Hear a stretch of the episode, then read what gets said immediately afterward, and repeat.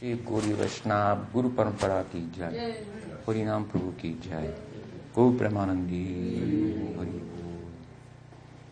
So, I'm very happy to address all of you at the Sunday Love Feast at Sharanagati.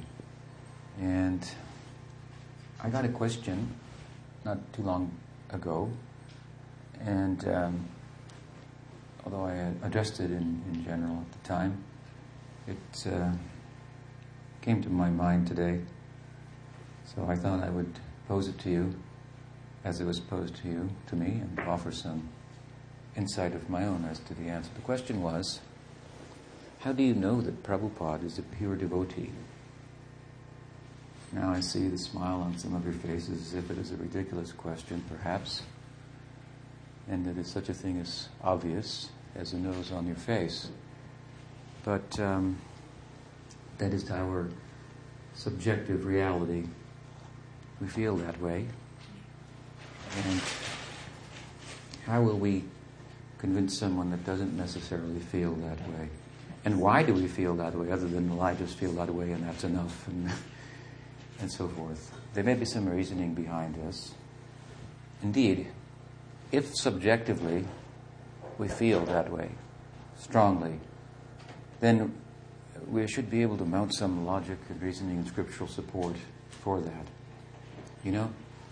However, anyone loves Krishna purely in Shuddha Bhakti, they can give support from the scriptures as to why that is the best way to love Krishna. Even though, objectively speaking, we say from the point of view of tatastha vichar, tatastha vichar means to take a neutral, objective position and analyze a thing. Do you follow what I'm saying?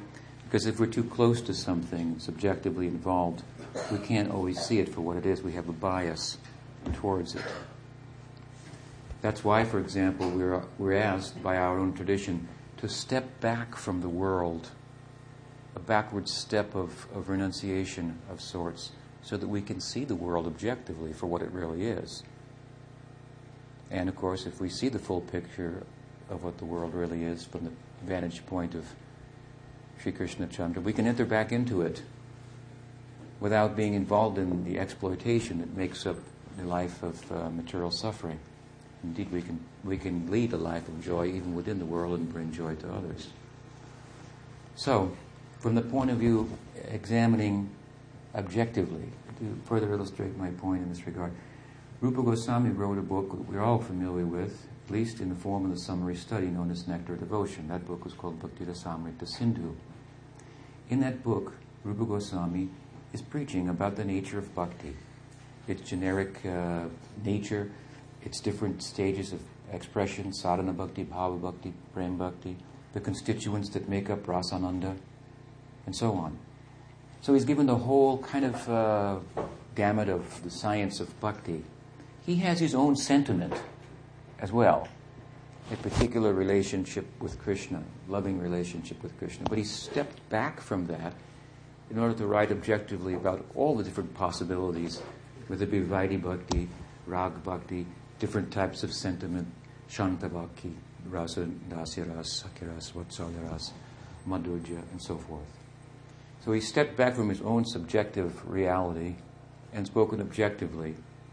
And anyone, at the same time, I'm saying anyone who is subjectively involved in Krishna consciousness significantly in terms of a relationship with Krishna, because of the force of that, they will be able to mount uh, a uh, campaign of logic and reasoning and scriptural support as to why their position is the best. And of course, each one's position is the best. You follow me? However, one loves Krishna in purity, Kaviraj Krishnadas has made it clear that's the best for them. So the subjective reality ultimately prevails. So we may say, why I have to prove to you that Prabhupada is how I feel he is. It's good enough for me, and end of the story. That you can take that position, that, that's fine. But then again, uh, Prabhupada was uh, very much uh, fond of the idea of propagating Krishna consciousness and preaching. And to preach, we have to sometimes be uh, objective. We have to, you know, I sold a lot of books, and some of you in the room probably did also. some extent, sometimes under, under my influence also.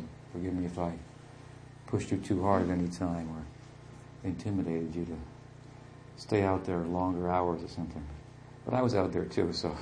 But at any rate, you know, when you do that, you have to really um, enter into the person's mind and find out what they're thinking very quickly, assess that, and then from within their own mind, while remaining in your own body, you speak about the book in a way that will appeal to them, obviously. So, if we're to share our sentiment, our subjective reality with regard to Prabhupada, for example, then it should be such a subjective reality, such a, such a uh, in truth, our reality that we can support it with a, a reasonable explanation and scriptural citations and so forth, as is the standard. Now, even in that, you should know everyone may not agree with that logic, everyone may not agree with that interpretation of Scripture as we cite it and so forth, but at least we've done our part. People are free to choose to uh, interpret the Scriptures as they like, and logic is a very uh, elusive thing. Tarko apratishtanat, as the sutras say. By logic, you, you never really get anywhere but in a circle no real pratishta, no real standing. So, hopefully, if we do speak about, for example, this subject to someone, if this question is ever raised to us, we can speak logically and with scriptural support and with such feeling that they will be convinced, if nothing else, based on the, the feeling and how it has changed our lives. You know, Mahaprabhu taught like this Apani Achari Bhakti Shikai Nusavari. By example, we will teach. Mahaprabhu converted everyone by his example more than by precepts. He only wrote a poem of eight stanzas. So, objectively speaking, if someone says, How do you know that Prabhupada is a Uttam Adhikari? Then we shall go to the scripture, and what does the scripture say as an Uttam Adhikari? That would be a first, perhaps, starting point. In 11th canto of Bhagavatam, we find a description of different types of adhikari or, or, persons who are eligible for bhakti. Basic eligibility is what? Sukriti. Sukriti. Shraddha. After Sukriti comes Shraddha. You know what I mean? Shraddha, faith. Shraddha means the sublime sense that simply by serving Krishna, my life will be successful. It dawns on us at some point that the, the absolute truth resides at, you know, such and such address every Sunday. And then suddenly I find out myself living there Sunday after Sunday after Sunday. So, according to different degrees of Shraddha, then different types of devotees have been described. The neophyte, the intermediate, and superlative. So we are talking about Uttamadhikari. Bhagavatam says in that section, that what? Uh, Sarva bhuteshu yapashed bhagavad bhavamatmana bhutani bhavani atmani sa esha bhagavatotam. Esha bhagavat uttam. The bhagavat uttam is characterized like this. He or she sees the soul of all souls in every soul, sees everything in Krishna and Krishna within everything. Now, as we move on the ladder from a neophyte orientation to an intermediate orientation to bhakti to a superlative orientation of bhakti, we move from an external orientation to an internal orientation. The neophyte devotee pays obeisance to the deity and is more physically oriented. The Madhyamadhikari is more involved with his intelligence also penetrating the meaning of the scripture and, and so forth. Some, some inner life is beginning at this time. And Uttamadhikari is, in the fullest application, is fully internal. Fully internal.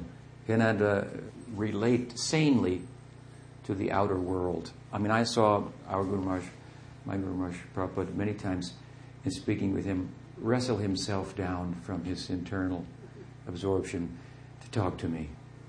It was very endearing as you can imagine. And some of you must have had the same experience also. So, therefore, this description of the Uttamadhikari, it's a little hard to, you know, to verify. It's, it's speaking about he sees all souls within Krishna, Krishna within all souls. He sees everything inside of Krishna, Krishna inside of everything. How do you verify that, that he's uh, seeing such? So it's, it's a little bit difficult to understand. Therefore, sometimes it's said, and appropriately so, that it takes one to know one. So, who's who? Our ability to understand the adhikar of an advanced devotee will be somewhat dependent upon our own adhikar. To definitively understand, with realization, which is the ultimate praman or evidence. We can give, and we'll try to today give some scriptural evidence and logic in support of this, but ultimate evidence will be our own realization. And realization by this I mean, I mean meeting Prabhupada on the other side, if you will. He has a life there, as you know, and we are hoping to have a life there as well. To meet on that side. This is our ideal. To know the full uh, expression of the, of the principle of, of Gurudev, Sakshadharitvena Samasta Shastra. This is the beginning understanding. He is directly the manifestation of God. All the scriptures say so. What is the next line of Vishwanath Chakravarti Thakur's poem, Gurvashtakam? He says, Kintu Sakshadharitvena Samasta Shastra Kintu Prabhoja Priyayevatasya. He says the Guru is manifestation of, is direct, Sakshadhari. He's directly God. All the scriptures say so. Charjamumijaniyam navamanyita All these statements. But, however, it says, Vishwanath says, he's also dear to Krishna. So he's Krishna, but he's dear to Krishna. So, first we'll become acquainted with the idea he's, he's Krishna himself. It means this Krishna is everywhere, but he comes to us locally in a particular manifestation just to deal with, just tailored to deal with us. So we should pay all attention there. We should put all attention there. That's Krishna's arrangement. If you want to meet Krishna, meet him on his terms. He's come to you on these terms. He's everywhere. Everyone's thinking of him in some capacity, knowingly or unknowingly. But in the very powerful and merciful manifestation, he comes to us in a way just tailored for us. Very extraordinary. And so we should think Krishna has directly come to me.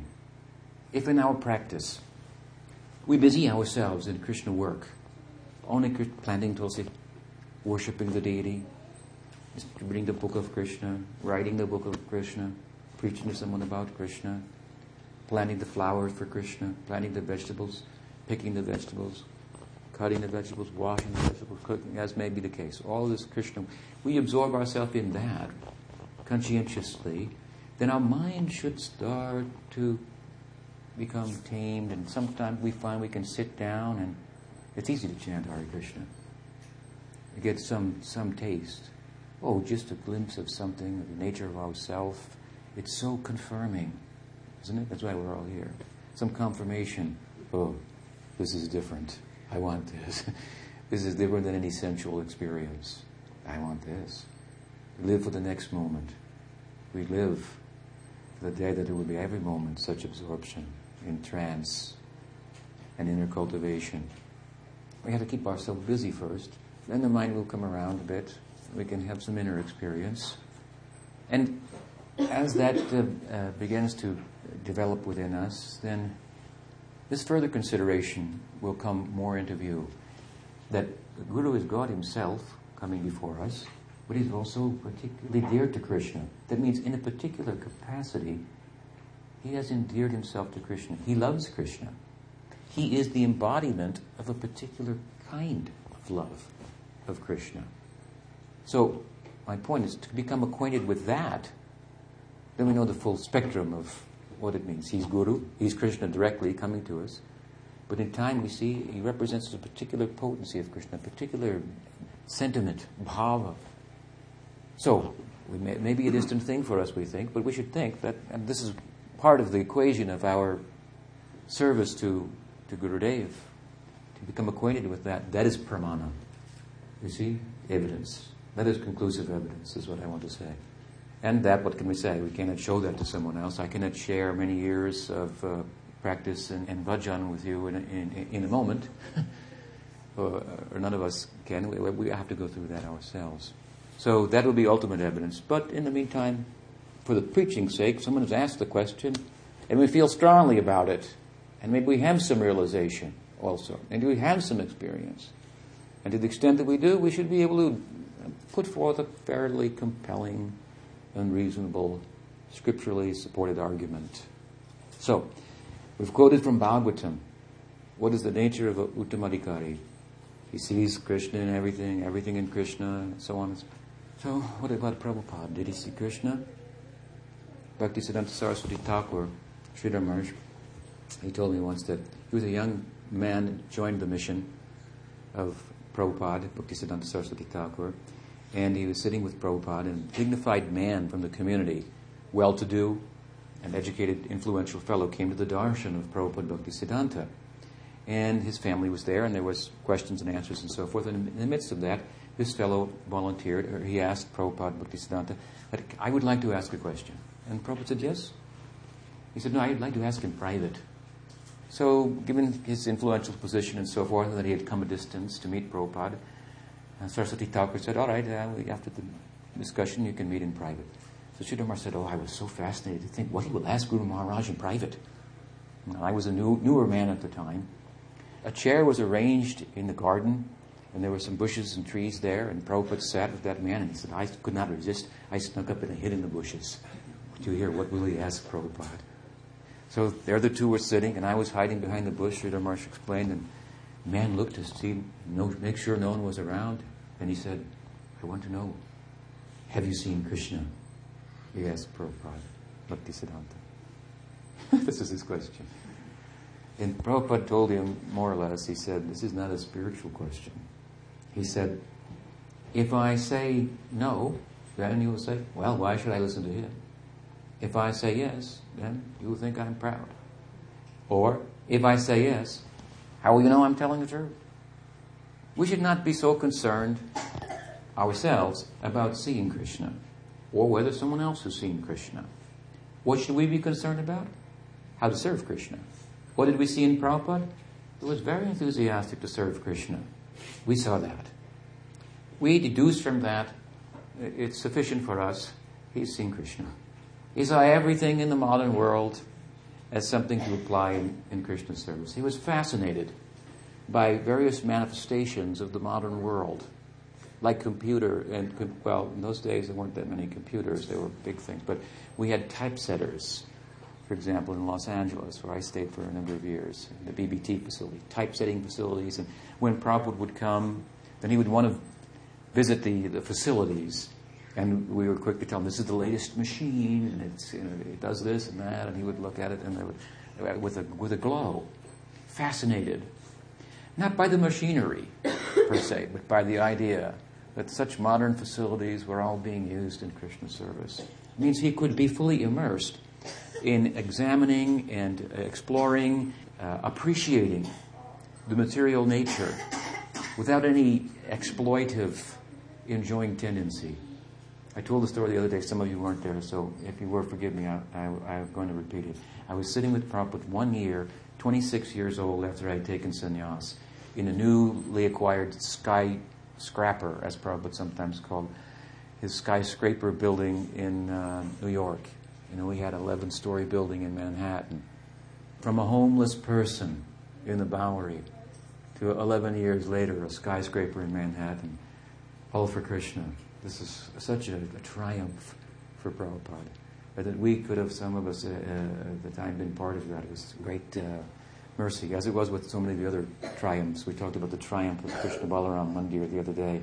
But with, at any rate, I was sitting uh, in the 11th story flat of Prabhupada, and uh, Prabhupada was looking at a beautiful red rose. And here I am, a young, young man, 26 years old. I had taken sannyas in madness one, one year before. And uh, And uh, Prabhupada turned to me and he said, Sri have you seen the New York women? And I didn't know what to say. Shall I say yes? Uh, and what shall I say? What, what is he testing me? Or, so I was a little uh, tongue tied. And, and then Prabhupada just continued. He wasn't really asking me. He was just like, it was like we were a couple of friends having a conversation. Have you seen the women there? Like, and he started talking about them. They're so charming and so beautiful. And and uh, he's just going on. He's uh, absorbed in this, and, he's, and then he just keeps talking. He says, and all the men are controlled by those women, all the men. And they're all very busy working, and all these buildings are going up like this, and the whole city is, man. He said, This is Vishnu Maya. He was sharing his samadhi with me. Hmm? It was a dhyan at that particular time, meditation on the illusory energy, the Maya Shakti of Krishna. Of course, he's fully absorbed in that without any tendency to enjoy it. Nirbandha Krishna Sambandhe Yukta Vairagya Muchate. We quote this verse, but we should also remember the person who said it lived under a different tree every night. That's Rupa Goswami. We like to talk about using things in Krishna's service, but more than often than not, we may find that we're being used in the service of those things in the name of using them in Krishna's service. We should be a little careful in that regard about acquiring the latest gizmos and gadgets for Krishna's service. We should measure how much we're attracted to the gizmos and the gadgets in comparison to how much we're attracted to, to Krishna, or how much their utilization and application in our hands causes us to lose interest in them, per se, and find interest and sentiment and feeling for Krishna and Guru developing within our heart. So Prabhupada, in a big way, applied that verse. We offer pranam to that from a distance. You know, Prabhupada wanted us to expand the movement, that's true. But he also told us, and forgive me, I can't remember exactly what he said, but something to the effect in the last few months of his passing that, that if you can just keep it together, just, you know, even if you don't expand it, what we've got so far, you just deal with that nicely. It's an interesting point, actually, because a lot of us are still, and we should be to some extent, busy in expanding it, but sometimes as an excuse not to develop really what it's all about, so any inner life. It's, it's, ironic, but even the preaching can become an excuse for not, not practicing and, and, going more deeply within the, within the tradition. It, it, can be abused in that way. So he gave a kind of a, a, a note, in my humble opinion, of caution in that regard. You know, he was as early as 1975 that he wrote, uh, we have enough men and women now. We should just boil the milk. I want all of my disciples to become Bhakti Vedantas and, and so on. So, Prabhupada, absorbed he could be fully in a meditation upon the material nature without any exploitive motive. He, he, he, as far as seeing the soul in everyone, he lived with the devotees, cooked for them, even did the laundry for them with people whom other Vaishnavas, Gaudiya Vaishnavas, would not stand in the shadow of. It's a fact. In some instances, their Gaudiya Vaishnava would not stand in the shadow, even if you were initiated by him. What to speak of before that? So intimately he mixed with us. Like dear friend, you know, when I first saw Prabhupada, when I first met Prabhupada personally, it was about uh, two, three months after I had joined I used to live in the Santa Cruz Mountains, and uh, it's a long story, as all of ours are, as to how we joined. But anyway, I was living there, and I was chanting Hare Krishna, and I had a shaved head, and I was preaching from the Krishna book. And some devotees came to town and heard there's this guy there, and he's all about Krishna. You should go and get him. So they got came and collected me up. I was kind of doing it in my. I didn't know how to join. I had picked up some books, and I was practicing. I was reading the Krishna book and explaining it to my friends, and Someone told you should have a shaved head if you do that, so I shaved my head. Another fellow had a piece of cloth, an orange piece of cloth. He said, "You know, they wear this. You should have, take this." And I was wearing that, and the devotees found me like that. Prabhupada was reclaiming me. I could understand in time, not too long of a time, a few months after, when Prabhupada came to Los Angeles, and the devotees that I was with, preaching, traveling Sankirtan devotees, they said, You should come and meet Prabhupada and get initiated by him. It was like a couple months after I had joined. And so naturally I came, as unqualified as I felt, and Prabhupada came in the airport. And you know, the most significant thing about Prabhupada in terms of his physiognomy was his, his eyes, his glance. Baldev Vidyabhushan in his Gita commentary mentions that the well wishing of the Uttam Adhikari can create uh, sukriti for bhakti, just, just, and he said in ways by like glancing. The Prabhupada had a, a very magnetic and powerful, compelling glance that would look into your very soul. And he was very controlled where he placed that glance. His eyes were not wandering. So if he looked at you, was all the, it was intentional and all the power of that concentrated glance and control of his senses. It was based on, uh, on not trying to control them, but on his being lost in love of Krishna. Because it was based on his love of Krishna. His love of Krishna also came through the glance to some extent. So anyway, I was fortunate at that time that he got off the plane and he looked right at me, right into my soul, and tears poured out of my eyes like I had never experienced. And my hairs bristled and uncontrollably. I, I had calculated that when you see him, you try to touch his feet because it said if we touch the feet of the pure devotee, and in a simplistic way, I thought, I got to get in there and touch those feet. But when he looked at me like that, I became like electrified, and tears poured from my eyes, and my hairs bristled, and I fell to my knees, crying and crying. And all the devotees in the crowd took Prabhupada, and there I was, just in, in a pool of my own, my own tears. So then I chased ahead somehow or other, and uh, when I composed myself and realized the person's doing this went that way, and I have to follow him, so I, I ran after, and somehow I got in front of the crowd and got in a position, and suddenly Prabhupada just walked right by, and there I went and touched his feet also. he was kind enough to allow me to touch his feet. So, at that time I felt, oh, I've met an old friend. This was my distinct feeling. I've met an old friend. We've known one another a long time. And he's come to, to collect me up. So since then I've lived my life like that. Cultivating that, uh, that his friendly uh, gesture to include me in his, uh, in his world. And I am, uh, know my uh, background in this life, and, and, and I, so I understand such a person to share himself with me. So he's not looking at me on the bodily platform. He's seeing me from not only this lifetime, but many lifetimes. He lived, as we said, with regard to the 11th story building, he lived in the Bowery, a homeless person. A fellow once told me, if your Guru Maharaj is pure, why he's not in Vrindavan doing Madhukari? Madhukari means you go from door to door begging. It means you depend on Krishna. Wake up in the morning, you have nothing to eat. You chant your japa, then you go door to door and beg, and people will give you chapatis. I said, ah, yeah. So many people are doing Madhukari in Vrindavan. There's a whole system for Madhukari. You put on a cloth and you can get free chapatis. a godbrother of mine told me, he was doing this. I thought, what are you doing this? This is not what Prabhupada wants us to do. Said, oh, Goswamis are doing. I said, that's all right, but Prabhupada not tell you to do Madhukari in Vrindavan and you're a sannyasi. So we had some some differences. Still, he couldn't give up the idea. And we were in a certain area of the Braj, and he said, and this area is particularly good for Madhukari. Do you understand? There's good, there's butter chapatis in this area. I said, you know, this is not Madhukari. so when I, this fellow asked me why Guru Maharaj did not do Madhukari in Vrindavan, of course he lived in Vrindavan, he did his bhajan there for a number of years, and he, he lived at Radha Damodar temple, whatever the deity offered at noon, he would take that once a day. That was his system. But that is not so austere. That was not so much depending upon Krishna as coming to New York, living as a homeless person where they don't even make chapatis. The principle of mean, is to depend on Krishna, to have shraddha in Krishna Nam. Such shraddha he had. As I said, the determining factor of one's adhikar, eligibility for bhakti, is the degree of his or her shraddha. What faith he had in Harinam to come. He said what?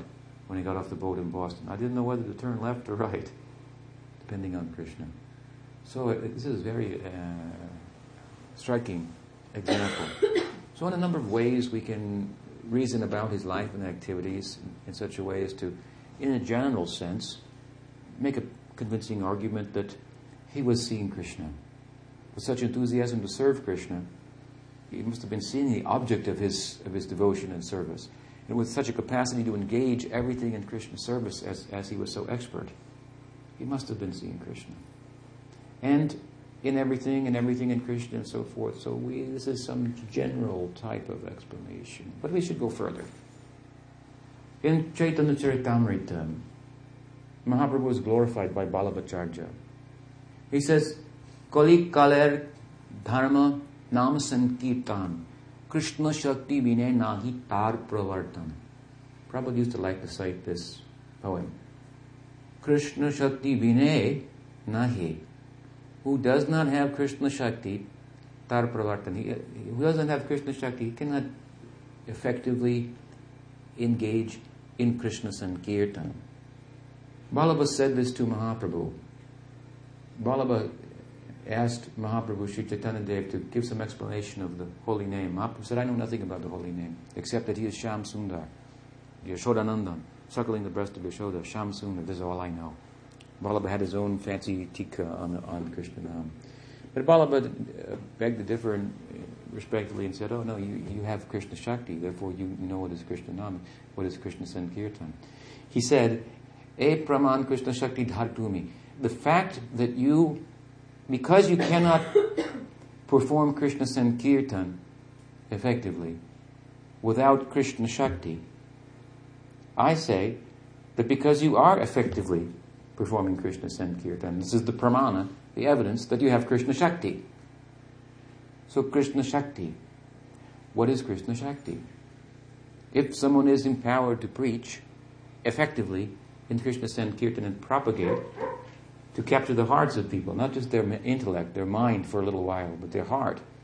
If you capture their heart, even when their mind wanders, they keep coming back to it. If you can only capture their mind when their mind wanders, then they're out the door also. So Guru has to capture the heart. And for that, he has to have a heart. He has to share his heart through his preaching. And if he's able to share his heart to some extent, his sentiment, and capture our, our heart, and as I say, even when the mind wanders, which it does, we'll keep coming back to Krishna consciousness. So Prabhupada captured so many hearts by Krishna Sankirtan. So by simple logic of Chaitanya Charitamrita, he must have Krishna Shakti. What is Krishna Shakti? Sudashatva Visheshatma Prema Suryangshu Shamyabhak. Rupa Goswami says in Bhakti Rasamrita Sindhu that this Ladini Shakti and Samvit Shakti, the cognitive and ecstatic aspects of the Swarup Shakti means internal energy of Krishna.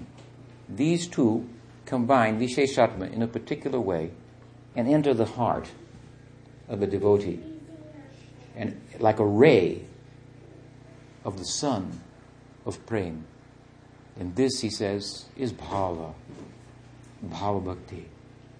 The fruit of sadhana bhakti is bhava bhakti. We can know we've done our sadhana well when we get the bhava from that.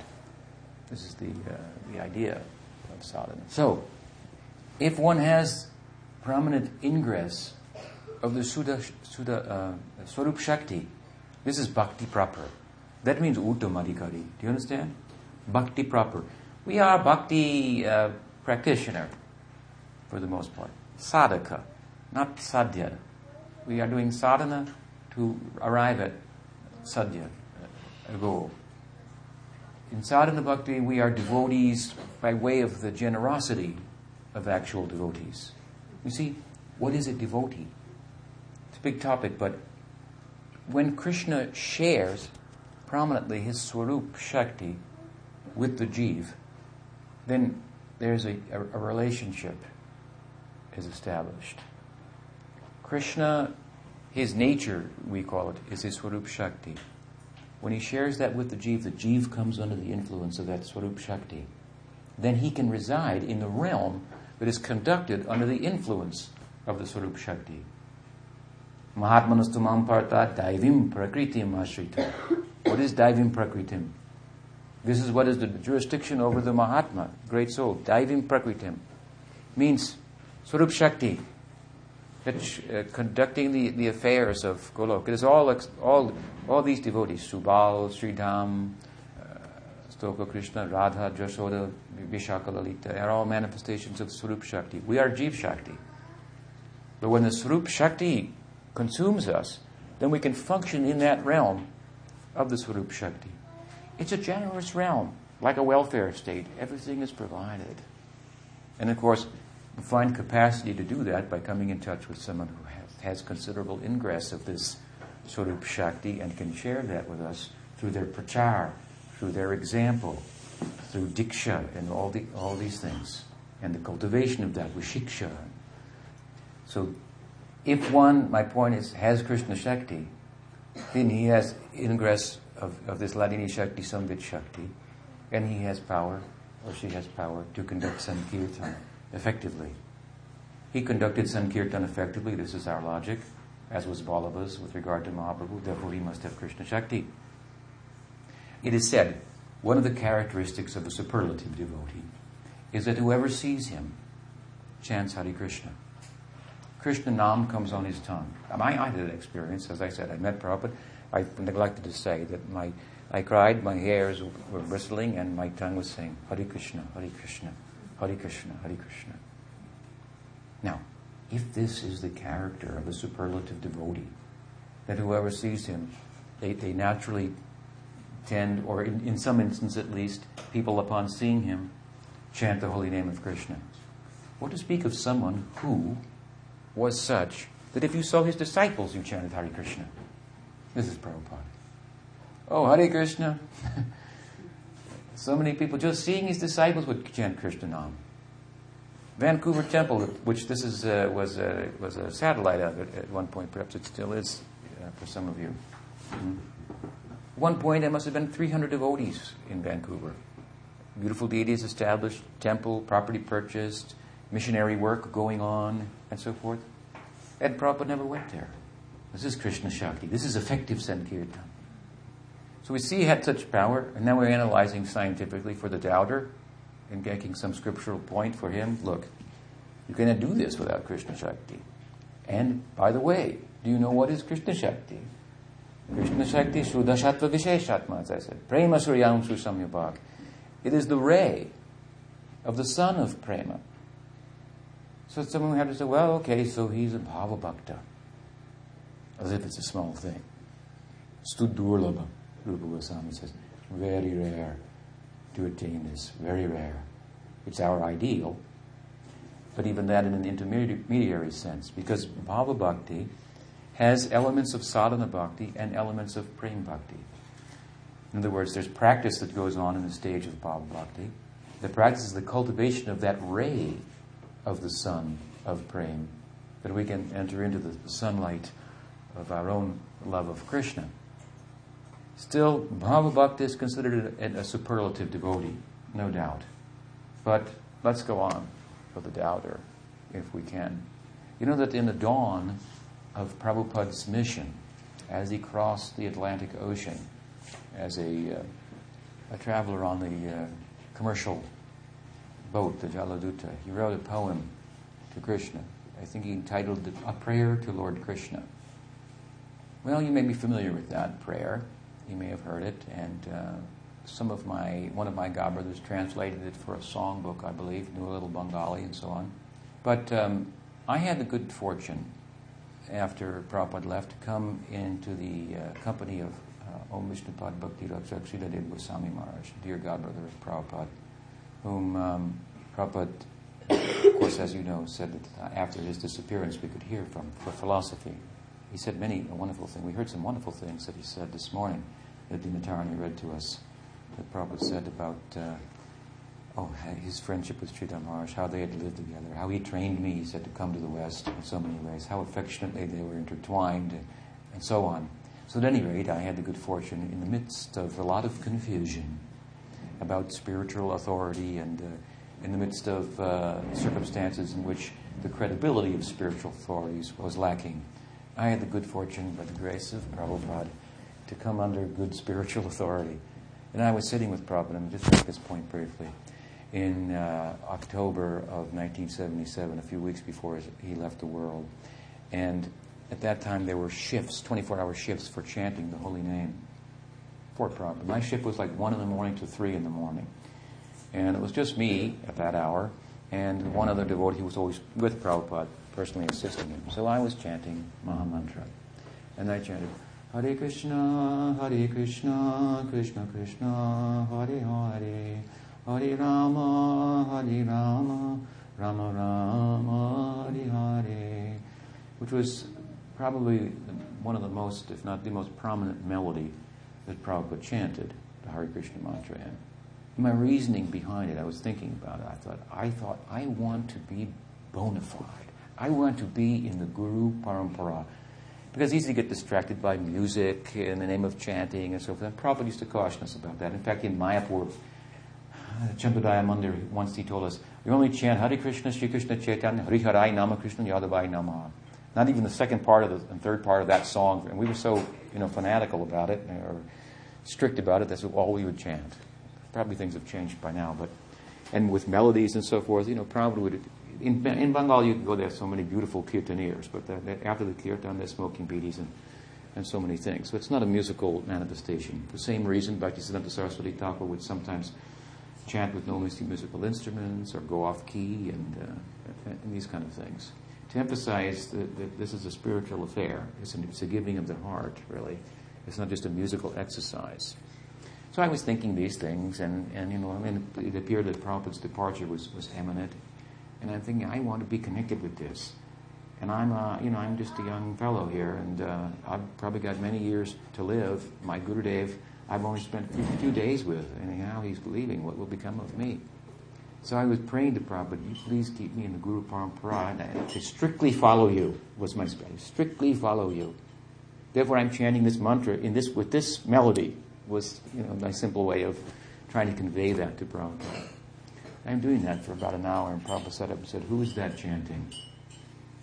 I said, "Oh, that's Tripurari Maharaj." He looked at me and nodded his head, and I could understand. Oh, He's going to keep me in the Guru Parampara. How? I don't know, but somehow or other. And that's how. I had the good fortune to come in the company of someone who I never heard say more beautiful and profound things about my Guru Maharaj than. Such deep insight and appreciation for Prabhupada's mission he had was very compelling.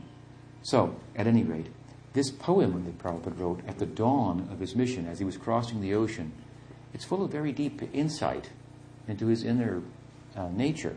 And while I mentioned that one of my godbrothers who knew a little Bengali translated the poem, Sridhar Maharaj happened to have a copy of it. He had his own translation of it. Now that's valuable, I thought.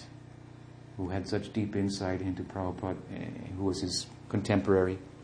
You know that when Prabhupada introduced us to Sridhar in, in Mayapur, he sat him down on the same Vyasasana with him and told the story of how they met and how they lived together and so forth, and how he had very high realizations, and he would faint. And Prabhupada Bhakti Siddhanta wanted me to bring him out to preach, and I'm always trying, and they chuckled between one another and so forth. So I think, wow, to hear this uh, poem of Prabhupada, which was always a very endearing poem, with Sridhar Maharaj's translation, that would be valuable.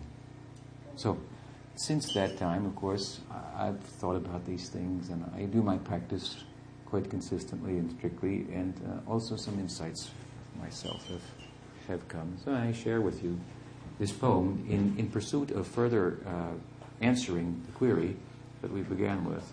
How do you know that Prabhupada is a pure devotee? If he's a Bhava Bhakta, okay. If that's not enough, I don't know what but anyway, okay. If that's not enough for you, then how developed is his Bhava? Is it fully developed into Prem, Rasananda, situated in, in loving aesthetic rapture with, with Krishna, which is the cultivation of that bhav that culminates in prem, sneha, man, pranaya, raga, and raga. Well, as much anyway as it can be contained in this body.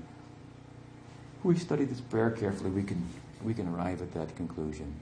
As to the Shakti of, Krishna, of Prabhupada being the ingress of the Sudasattva, Swarup Shakti, he says, anyway, Krishna tobo punya hobe bhai এ পুণ্য করিবে যবে রাধা রানী খুশি হবে Durvati boli tomo tai. Says, Oh Krishna, Krishna, tobo punya hobe bhai. Oh Krishna, my dear brother, take it from me that it is certain, fixed, like the pole star, Dhruva, which is mentioned here, around which everything else resol- revolves, that you will attain piety when Radharani is pleased with you. Prabhupada in his poem is speaking to Krishna. My dear friend, Krishna, buddy, listen up, he says. I'm going to give you some advice. This is my advice to you moral and ethical advice.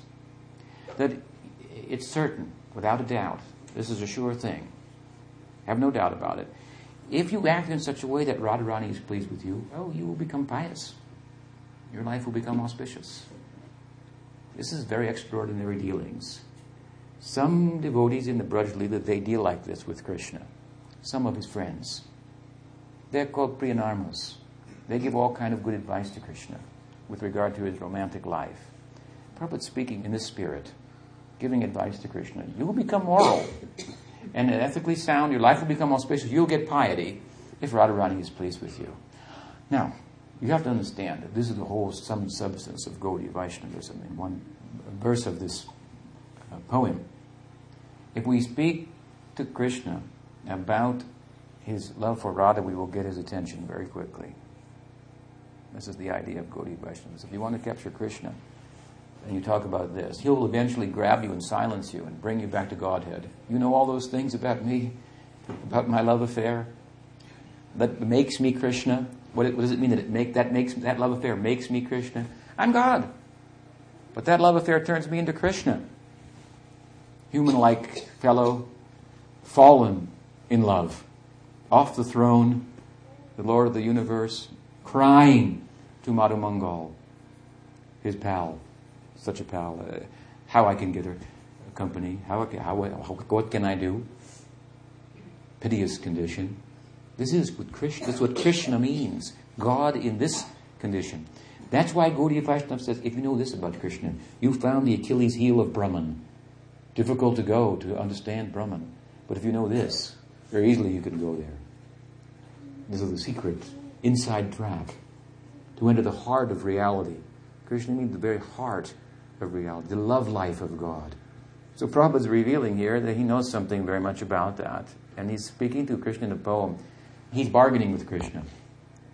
First, I tell you, if you, get, if you please Radharani, your life will become auspicious. Now, he says, Shri Siddhanta Saraswati Sachi Sutta Priya Ati Krishna Sevai Jar Tulanai Sei Sei Mohanta Guru Dogater Madhya Uru Krishna Bhakti Deya Thai Thai. He introduces his guru into the discussion. My Gurudev, Sri Siddhanta Saraswati, Sachi Sutta Ati, is extremely dear to the son of Sachi. And no one, uh, Krishna sevai jar tulonai. No one is equal in serving Krishna. In serving you, Krishna, than to him. He's so great. He's, he's the Mahanta Guru, famed throughout the world. He's delivered Krishna Bhakti wherever he went. So he's glorifying his Guru Gurudev. Now he's speaking of his Guru Gurudev in terms of his sadhaka deha. You know we have a sadhaka deha and we have a siddha deha. If we act properly in our sadhaka deha, we can eventually realize our siddha deha. He's talking about his Gurudev in terms of his sadhaka deha as a Gaur Bhakta, Bhaktisiddhanta Saraswati Thakur, Prabhupada. But Saraswati Thakur has his siddha deha also, his inner life. And he uh, he did mention that in one letter, and so all of his disciples know that. What is the Sarupa of Bhaktisiddhanta Saraswati Thakur?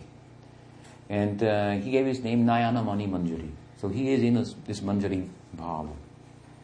Prabhupada is negotiating with Krishna, and he says, Now I told you, if you please Radharani, then uh, you'll become pious. Now I want to say this to you that my Gurudev is very great, and this is who he is. And he's alluding to the fact, of course, that Gurudev is in Radha's camp. I've told you, if you please Radha, then that will be good for you. So my Gurudev is in Radha's camp. You must know him, the favorite, who's, who's very dear to the son of Sachi, Chaitanya, who's preached all over the world, Mahanta Guru. So now, তার ইচ্ছ বলবান পশ্চাতেতে tete থান হই যত্তে গৌরঙ্গের নাম পৃথিবীতে নাগর আদি আর সমুদ্র নাদন আদি সকলে ই লয় কৃষ্ণ নাম This verse, he just continues to glorify Saraswati Thakur. He had a great desire, he says to Krishna, to see Gauranga's name glorified throughout the Western world, so that in every town of the world, on the shores of its oceans, streams, and rivers, people would call out Krishna Nam. তাহলে আনন্দ হয় তবে হয় দিব্য জয় চৈতন্যের কৃপা অতিশয় মায়া দুষ্ট যত ধুকি জগতে সবাই সুখী বৈষ্ণবের ইচ্ছা পূর্ণ হয় he's continuing this. He says, if that should happen, such preaching should go on, then that would be great joy. If Krishna Nam went to every shore, every town and village, that would be a great victory. That would be the extreme manifestation of Mahaprabhu's mercy. All those miserable creatures contaminated by illusion would be happy, and the Vaishnava's desire would see fruition. So he Prabhupada saying how important this preaching is and how he would like to see Saraswati Thakur's desire fulfilled for such preaching and continued and so forth. Then say karje je kori koribare agna jodi dila more jogya nahi ati dina hi. Tai se tomar pipa jagite che anurupa ajitumi sabar proveen. Now he, Bhaktisiddhanta, parentheses, she, relative to Krishna Lila, Nayanamani, in the group of Radha, has given me an order. So he's saying Radha's group has given me an order. And in order to do this task, to fulfill this order, though I am unworthy and most unqualified, this is why I am approaching you and begging you for your blessings. Because I will need those today to do that. And he says, and, and for today, you are the wisest. This is the last line is charming also. And today, he says, today you are the why today.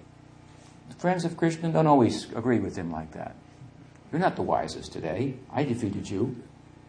He says, today you are the wisest. And I'm petitioning you in this way. He says, Tomar se shakti pele.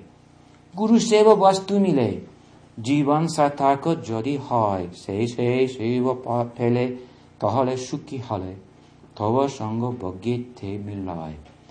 you would give me your power, if you would give me your Shakti, then I could serve my Gurudev and make my life, life perfect.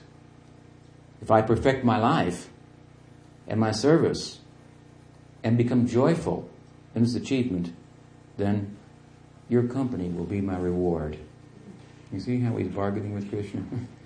You give me the Shakti to do this work, work of Radha that she has asked her assistant to uh, delegate to me. You give me the power. Radha's group will be pleased. Your life will become auspicious. And I will meet you again. I will meet you once again. Tumi more chirsati, he says. Because now Prabhupada is going very deeply internal from speaking about the preaching that if it's done properly should result in inner life. It's not just a book selling you know, business, right?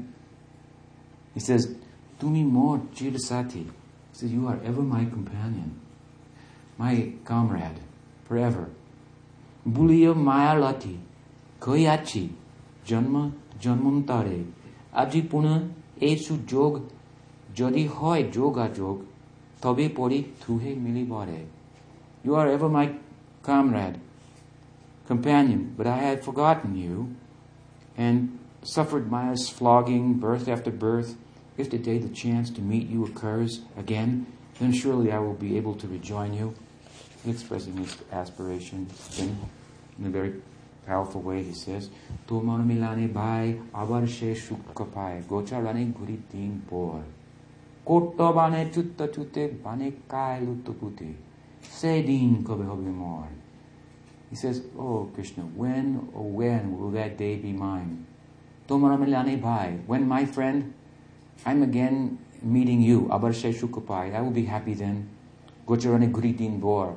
And moving in the pasturing grounds with the cows and herding them. Kotavane Chutta Chutti. Banekai Lutoputi. Wrestling, frolicking, rolling on the ground, moving through all the bonds. Dwadasavan of the Brajmandal in Goshti Lila. When, oh when, will that day be mine? আজি সে সুবিধানে তোমার স্মরণ ভেল বড় আশা দকিলম তাই আমি তোমার নিত্যদাস তাই করি এই তো আশা তুমি বিনা আন্য গতি নাই Today, remembrance of you came to me in a very nice way. Feeling great hope, I called out to you, O Krishna, I'm your eternal servant. This is why I can hope.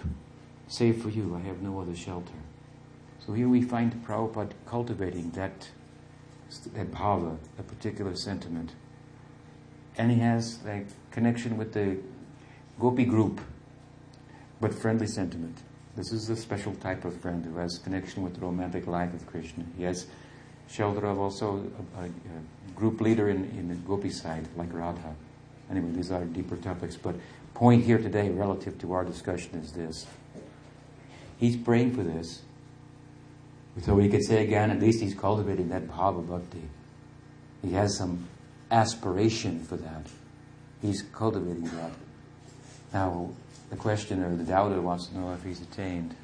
In 1975, Prabhupada returned to Vrindavan.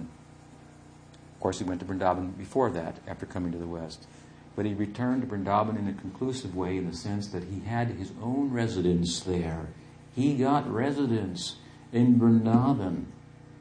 You understand what I'm saying? Prabhupada used to say, My place of worship is Mayapur. My office is Bombay. My home is Vrindavan. He's praying here. I want residence in Vrindavan. Prabhupada lived in Vrindavan.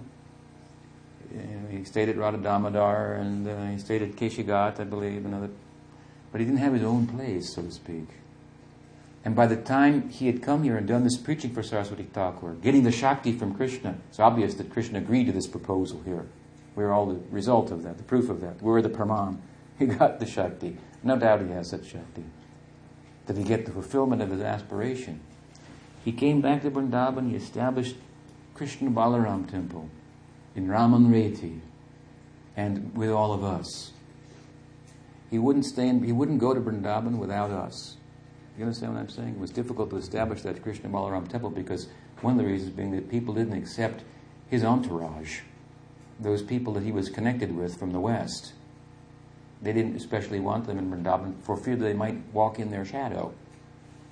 But Prabhupada convinced them. He got residence in, by Krishna's grace, he got residence in Vrindavan, built Krishna Balaram temple for all of us to come and reside and worship in Vrindavan. And Shortly thereafter, a couple of years thereafter, while translating the Brahma Vimohan Leela of Srimad Bhagavatam, which we've been discussing at Jamuna Devi's house every morning at some length, in the midst of that, end of the 13th chapter, Prabhupada left the world, achieved his, uh, the, the, fruition of this prayer. So we have some good reason to believe that Prabhupada is an Uttamadhikari. Thank you very much. Any question?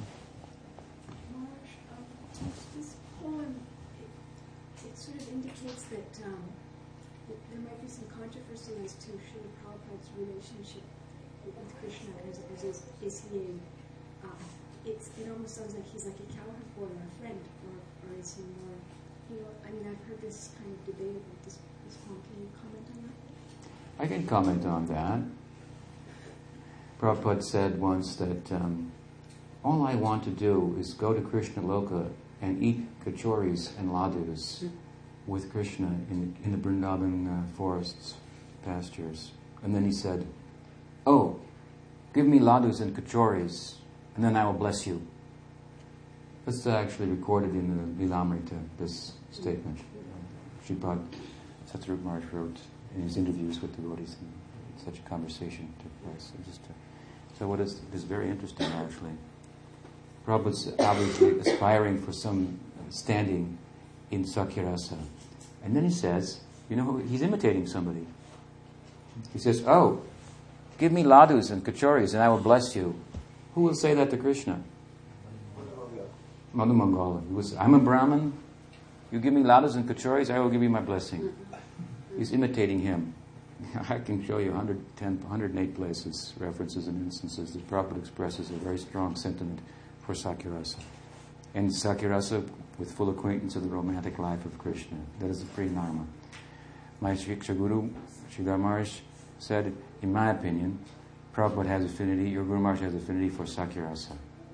Like Krishnadas Babaji Maharaj, disciple of Saraswati Thakur, dear godbrother of Prabhupada, he had sentiment for Sakhya Rasa.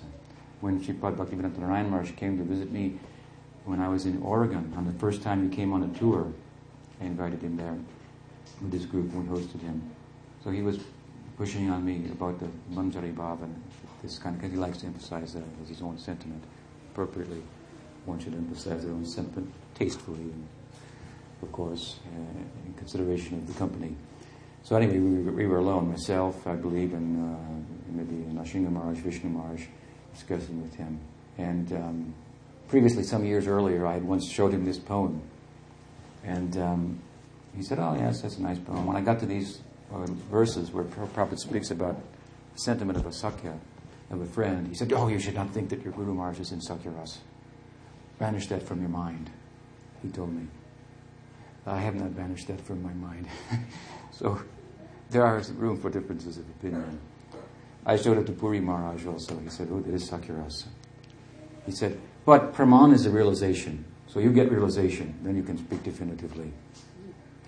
But Sridhar said, I saw the poem, and he established Krishna and Balaram in Vrindavan.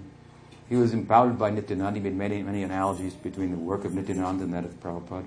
He said it, in my opinion, and I don't take it lightly when he's the one whom Prabhupada said for these kind of deeper topics, we should get some insight. He said the realizations of Sridhar Maharaj would make you faint. So this may make you faint, but this is the realization of Sridhar Maharaj.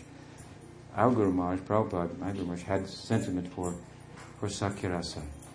No contradiction here. That is a happy thing. That is not a bad thing. It's a wonderful thing. Now, some people complained about that at the time.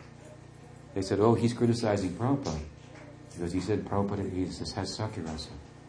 And therefore he's implying if you want Madhurya Rasa, you have to come to me. In this way, he's trying to steal people from Prabhupada. And Sridhar Maharaj heard this. He said, what? They're saying that? He said, what do they think? That Sakhya Rasa is a bad thing? I thought it was rather a compliment. What is their understanding? He said. Unfortunately, in his own group, after he passed away, some people, this happens. Groups are problems. You know? Groups create problems. There's always going to be problems in groups. I, t- I tend to stay in the smaller groups as much as I can. But anyway, in his own group, Sridhar Maharaj's group, some of my godbrothers who were in that, under his good influence and so forth, after his disappearance, used to say some things like this. They used to say, you know, if you want the Madhurya sentiment, people have to come to, to, to Guru Maharaj, Sridhar Maharaj. I said, this is not our philosophy. Why are you teaching like this? Even if our Guru Maharaj Prabhupada is in Sakhya Rasa, you should not preach like this. And that one time I talked to Puri Goswami Maharaj. At the time I was reciting this poem to him. I said, you know, Maharaj, sometimes, this Pramod Puri Maharaj, a disciple of Bhaktisiddhanta Saraswati Thakur. I said, you know, Maharaj, sometimes people say like this, and I don't find it very appealing. He said, he laughed. He said, Baba, he said, if you have a Sadguru situated in Sakhya Ras, you've got no problems. If someone's telling you you've got a problem, because your guru is uh, situated in Sakhya Ras, he said, they got a problem. You have no problem. It's everything, he will make all arrangements. If, if you need any adjustment because your own sentiment develops in terms of madhurya, then he will make that adjustment, uh, whatever is needed. And these two, the romantic life of, of, Krishna is fully participated in by these, these type of friends, the Priya Narma and Manjari. Manjaris are always tendering to the pangs of Radha's separation and Priya Narma is always tendering to the pangs of Krishna's separation. Exchanging notes, messages, they are intimately involved. There is some difference in sentiment, no doubt. But the sentiment that we have, whatever it may be, that will come out naturally in the course of our practice. And we find incidences that are very clear in the Sampradaya, which emphasizes Madhurya because that's the furthest reach. That's like the full meal. So we invite everyone, we tell, we got the full meal here. Come and sit down. Everyone will eat according to their appetite and find their place in Braj. And Manjari Bhav can't happen without Sakhya Bhav, without Vatsalya Bhav. All these things are, it's an organic whole. Don't have a material conception about it. So we, if we find in this lineage someone develops in terms of Sakhya Ras, why is that a problem? That's not a problem. However you develop, if you develop, that's a success. Do you follow me? Now, when some people made that critique, Sridhar said, I said, how can they say so? What do they think? Then he said, anyway, if they want to think otherwise, that's not my personal opinion, but then I will offer them this type of reasoning to support their own thinking. If they want to think that Prabhupada is in the Manjari Bhav, like some people like to think. He said, then they can think he was empowered by Nityananda Prabhu to do this work, which is clear, and out of deference to Nityananda Prabhu, who is in the Sakhya Bhav, this Manjari Bhav was concealed and the Sakhya Bhav came out and was shown prominently. And the he kept in the background, especially when preaching in the Western world. So they can think of it like that. But anyway, he said, in my opinion, he had affinity for Sakhya Rasa. So I, I follow my Shiksha Guru, and as I say, I can, I can give you 108 references from Prabhupada's books and things that he said. I'll write a book about it one day before I retire, hopefully. Something definitive to help us all. Anyway, help us, whatever. Anyone who can glorify our Guru Gurudev, with insight and realization we appreciate. We may have a slightly different angle. We are not to beat one another over the head over this.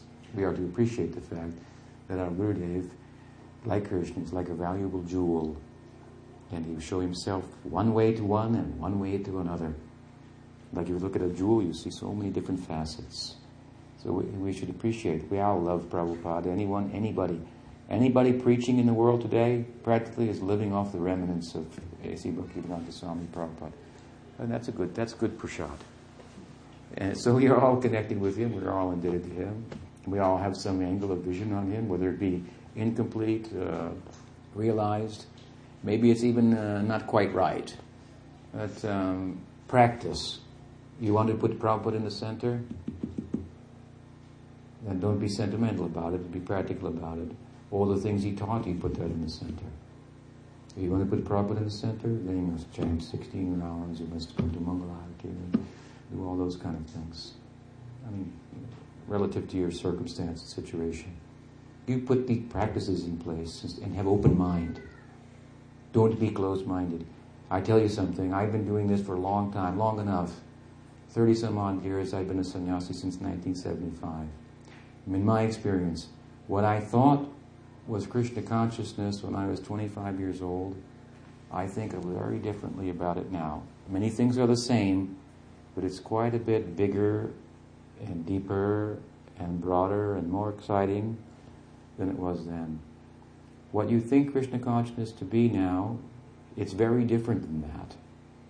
It's similar, but you're only thinking about it. and a little bit of experience of what it is. When you really go beyond the mind and experience it, it's worth. You'll know it's worthwhile. I mean, you already do know it's worthwhile. But my point is, try to be a little open-minded, and as I said the first day I came here, a little generous in dealings with one another. Be a little bit um, liberal in your in your thing. Be open to new insights. It's a big topic. All right, I've talked for quite a while. I don't want to keep you any longer. I know you've prepared a feast and all, so please take prasad. Srila Prabhupada ki jai.